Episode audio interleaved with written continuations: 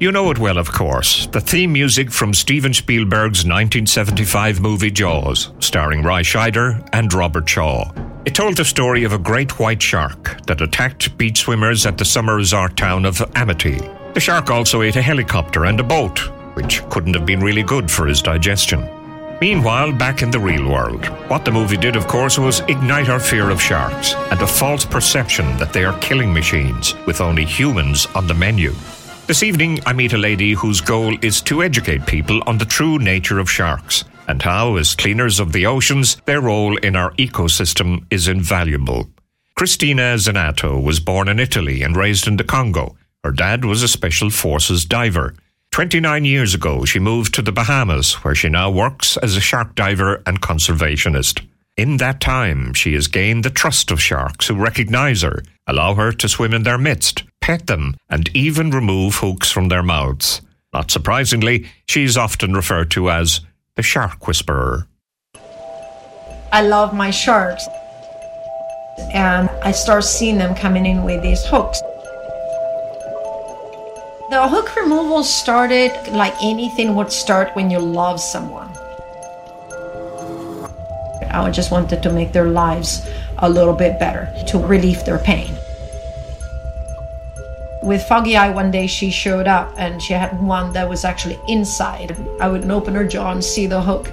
And then a certain moment, I decided to basically stick my hand in and pull the hook out. But then as soon as she came back, she allowed me to pet her. And from that day on became a shark that would just show up on the dive. And all of a sudden I will feel a pressure on my hip. And I will turn around and she'll be like leaning into me, just stop swimming. This change of personality from before the hook and after the hook uh, was very much a light bulb for me. The Bahamas, or the official name, the Commonwealth of the Bahamas, is an island country within the Lucayan Archipelago's land area.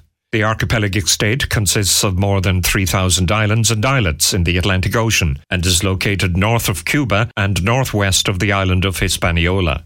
The Bahamas became a British crown colony in 1718 when the British clamped down on piracy. The slave trade was abolished by the British in 1807. Slavery in the Bahamas was abolished in 1834.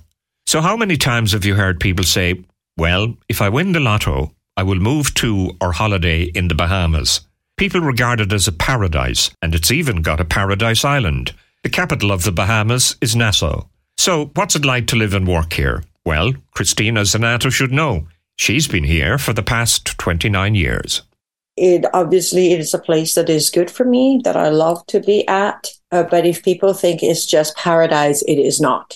Um, after all, we are a series of islands, and as all islands, we have difficulties sometimes receiving, for example, supplies, having a certain variety of access to stores, especially with a job like mine, uh, where I'm very technical. I require a lot of gear.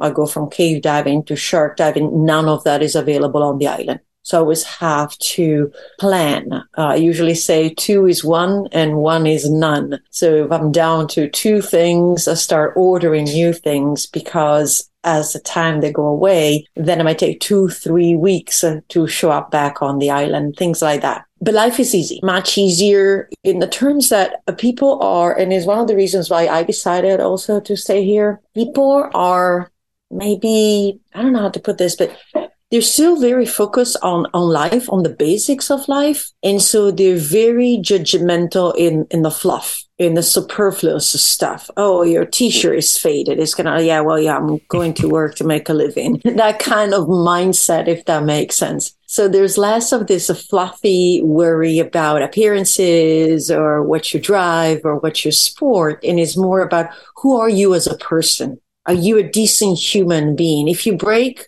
down on the side of the road, people will stop and say, Do you need help? Can I help you? Complete strangers have helped us changing a tire, just stopped and helped us with their jack to change a tire. So that is a part I love is the people, the, the kind of life that we have. We Irish, of course, are fixated by weather. It makes up a large percentage of our conversation. The average temperature in the Bahamas is 23 to 24 degrees. But before you start packing the shorts and t shirts and booking for the midsummer in the Bahamas, a word of warning. you do not want to be here for their summers, whereas the winters are a different kettle of fish.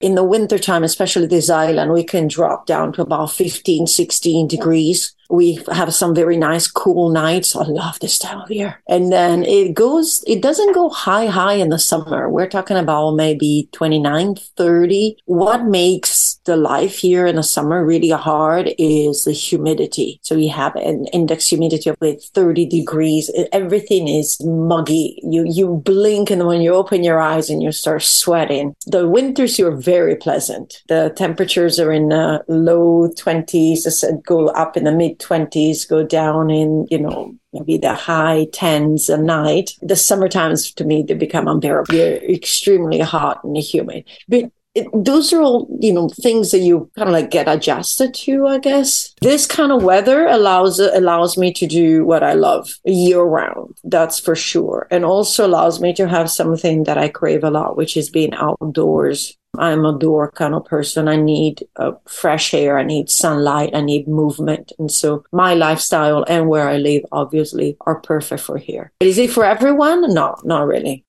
It's not surprising at all that Christina ended up as a diver and a conservationist. Born in Italy, raised in the Congo in the midst of wildlife and wild nature, and her father was a special forces diver. I moved back to Italy as a teenager because as soon as I was born, my mom packed me and followed my dad to Africa. My dad was uh, special forces before I was born and even before he met my mom, but he had this beautiful album of images, black and white images of what he did and it had stories that went with it with the bountifulness of, of the mediterranean. He still loved the water. He still went compressor diving. He's, and, and so i grew up with water uh, fins masks snorkel were part of my summer times. Uh, following my dad as he was uh, free diving and spearing collecting mollusks and things like that were still part very much of my childhood. So i would say i am from the ocean my family's from the ocean and they took me to the ocean. And on that, it was very privileged, very fortunate. The Africa part is, I think, the one that released more or less the, the wild child in me, but also uh, built that relationship with nature in which in Africa, things, things have changed. But back in the day, the locals lived with nature, with dangerous nature we had mambas, we had gorillas, we had crocodiles, we had hippos, and we had mosquitoes, malaria. I caught malaria twice. But the, la- the, the concept was not destroy everything to make everything safe because it was impossible. you live in the midst of it. It was more about this is how they work. This is how they operate. And this, you human beings, is how you plant yourself in the middle of it as not to disturb them, as not to basically trigger them. And so perhaps this is what forged my mentality is like there is a, a way of coexisting. Sometimes we clash because I remember there were clashes sometimes, but for the most part, we try to coexist. And that's, I think, the most important lessons I learned from Africa.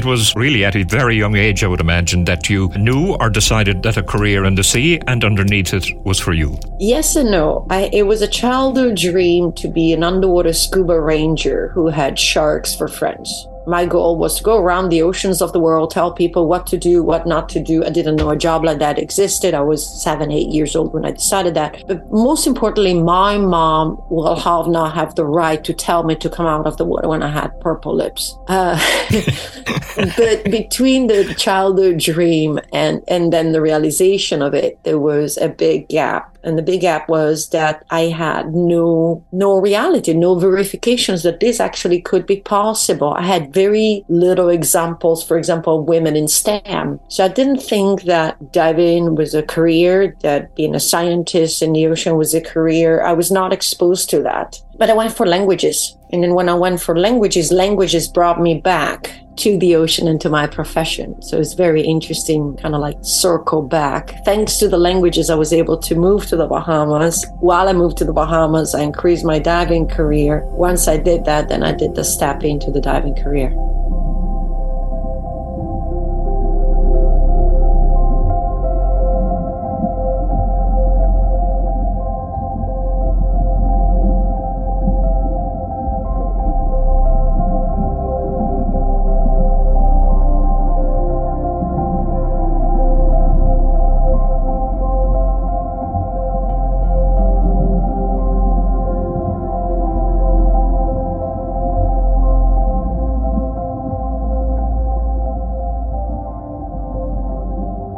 Can you remember your first encounter with a shark or sharks? Yes, it was my first dive. Yeah. I came here on vacation to learn how to scuba dive. I descended on the dive site, which I still go to now, uh, with my instructor, trying to figure everything out inflation, deflation, buoyancy. I'm flapping around, moving. They gave me too much weight. I kept sinking and floating and sinking and floating. But there were sharks, there were Caribbean reef sharks swimming around. And I remember thinking, what?